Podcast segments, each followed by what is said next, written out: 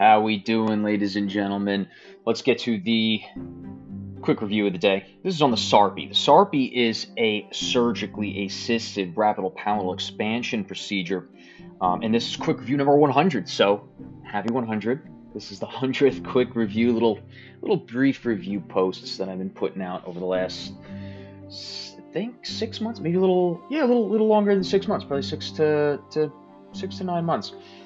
So let's get to this. What is the SARPE procedure? Quick review 100.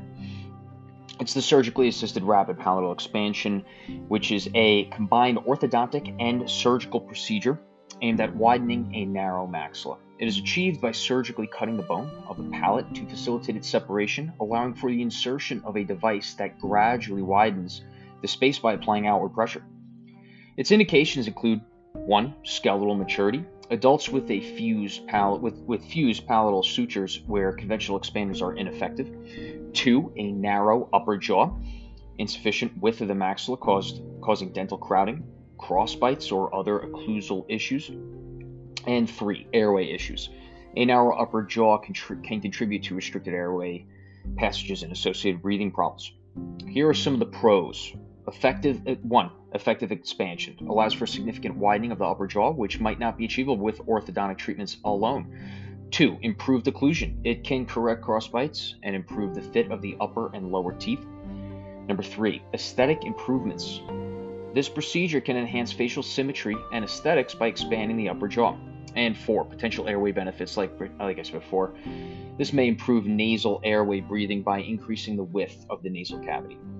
Cons Surgical risks, like any surgical procedure, the SARPE carries risks including infection, bleeding, or adverse reactions to anesthesia.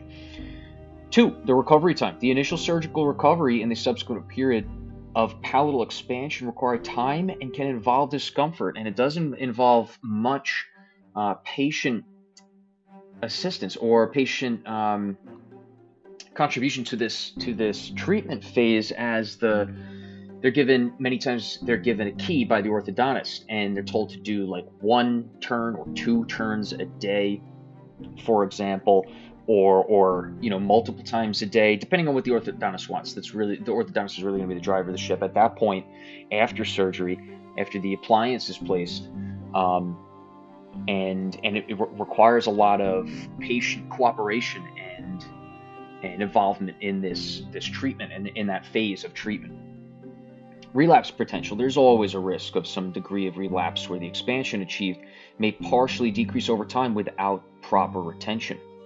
And last but not least, number four of the cons cost and commitment. SARPE can be costly and requires a commitment to follow orthodontic treatment for optimal results. Now, what are some complications of the SARPE procedure? Now, there are many, but I think the three most common would be just like we said last right here relapse, some amount of relapse or narrowing of the expanded arch may occur after removal of some of the expansion device. Uh, two, root resorption. This is one. There is a small risk of root resorption in adjacent teeth due to the forces applied during expansion. And then three, as always, with any surgery, infection has some risk um, at the surgical site. Some references involve, especially the figure here. This is the AO Foundation, the AO Surgery reference site. Uh, that's that's where I got the figure from. Here's some some papers, publications, and then also uh, Peterson's. I actually didn't include secrets in the in the, the reference of this, but this is number 53 in chapter 39 of ortho, orthognathic surgery of, of OMFS secrets that textbook.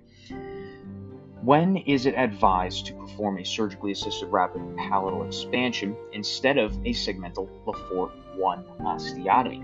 The SARPE, the is indicated in cases that contain in excess of 5 millimeters of transverse maxillary deficiency at the first molar. In isolated maxillary transverse deficiencies and in skeletal, um, as well as in skeletally mature or failed orthodontic expansion. However, complications of SARPE may include periodontal defects of the midline osteotomy if it does not enter the mid palatal suture line or when the rate of expansion is greater than biological limits. I think that's pretty good. Which orthognathic procedure has the highest degree of relapse? According to Proffit et al., transverse, transverse expansion of the maxilla is the most unstable orthognathic procedure. The greatest relapse is seen in the second molar region, with an average of 50% loss of surgical expansion. Wow. After one year, inferior maxillary positioning and mandibular setbacks were also found to be less predictable than in other surgical techniques. All right, friends, that's the quick review of the day. Again, that's number 100. Wow, I'm, I'm super excited. That, that's 100 done already in six months, give or take six months. That's that's pretty crazy. I hope you enjoy these. Let me know if you do. No one, uh, actually, no, no. Actually, uh, one of the attendings did let me know that he appreciates these, but I always appreciate any feedback, anything I could do to modify or enhance the the the review, the help, the learning, and the overall experience for you. You know, if you tell me that my voice sucks, just let me know. I know it's a hard Long Island accent, but you know, we we deal with what we're born with. All right, friends.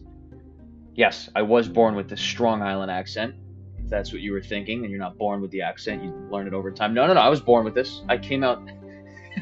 I came out a Long Island douchebag. no, no, no. All right, friends. Enjoy. Have the rest of the day.